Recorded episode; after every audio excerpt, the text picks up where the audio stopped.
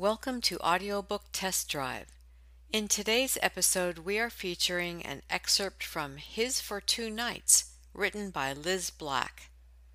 Can a kinky auction be the catalyst for love? To give myself over to a complete stranger for an entire weekend. That is what I signed up for. What will this mystery man do to me? Frederique takes part in an auction at a local sex club. She doesn't know who will buy her and what will transpire during the weekend. Regner spent a good deal of money on her. He introduces Frederique to a kinky world that is both exhilarating and scary. Will she enjoy these decadent sexual experiences? Will she learn to love them? And now for your listening pleasure, an excerpt from His for Two Nights. I wondered what the hell I had gotten myself into. Here I was, prepping myself in a room with 20 other girls. All of them were naked by now. The show was about to start as I looked at my image in the mirror while brushing my long blonde hair. I had used some of the ice cubes that were on the table to stiffen my nipples. This was all I could do. We weren't allowed to wear any jewelry and we had to be naked. All right, girls, line up here, please. I shivered, then followed the others until they were all in one line. Martin, the owner of the estate and the organizer of the event, faced us. You will each receive a number. We will walk to a hall where you will be blindfolded.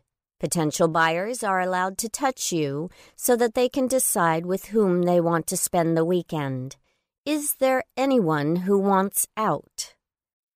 I looked around me and saw a lot of nervous faces, but no one was willing to back out. All right, this is it then. Girls, supply the numbers. Two girls wearing collars and high heels connected a number to each of the naked girl's thighs. I got number 16. When all the girls had their numbers, we walked in one long file to the hall, which was lavishly decorated. There were about 30 small tables with a bottle of champagne on them and some snacks. Above each table was a chandelier. Next to the chandelier was a chain with a ring at the end and a pair of cuffs. The first girl was attached to a pair of cuffs and then blindfolded. Girl after girl followed. I had to admit that the sight was impressive. More than ten dangling naked girls, their body language insecure and helpless. Soon I was to be one of them. I had no idea what to expect of the evening beyond knowing everyone here would be allowed to touch, yet not penetrate in any way. The idea to be this helpless and vulnerable in front of strangers turned me on. But now that it was so close to reality, it scared me as well. I almost tripped over my own feet when the slave girl came to lead me to my table. The girl deftly attached me to the bindings above my head. The world turned dark when the blindfold was put over my eyes. I did not know which was worse not being able to move or not being able to see. The combination was harrowing. I attempted to make sense of the sounds I heard. First, I heard the shuffling noises of the girls being led to their stations, and then the clicking of the heels the slave girls wore. I tried to focus on my breathing to control my nerves. I had been promised that during the weekend my safety would be monitored. Okay, girls, we will now open the doors. Good luck to you all. I heard the creaking of large doors and soon the murmur of a large group of people. I had been stationed about halfway through the hall, so it took a while before the first people came close to me. The hand at my stomach startled me. Too chubby, I swallowed at the insult. Soon there were two people around me. I could tell by the footsteps around me and by the hands that were on my body. What do you think about this one? Dunno. Can she eat pussy? A sharp sting from a slap startled me.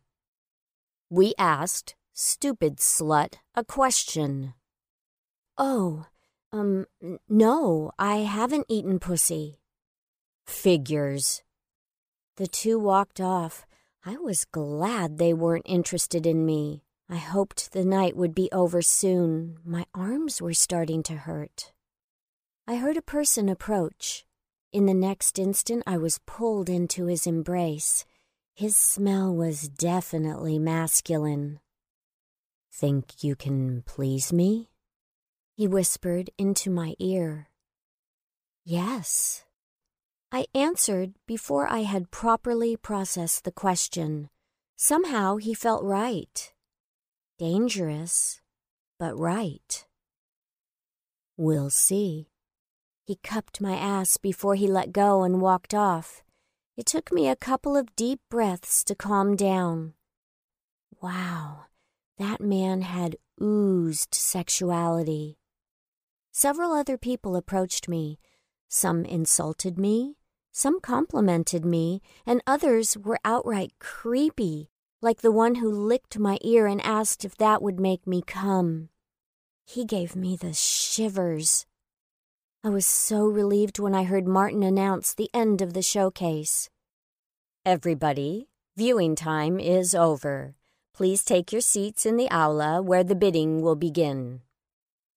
After the rustle of the people leaving the room had stopped, someone released me from the shackles above me and tied my hands behind my back.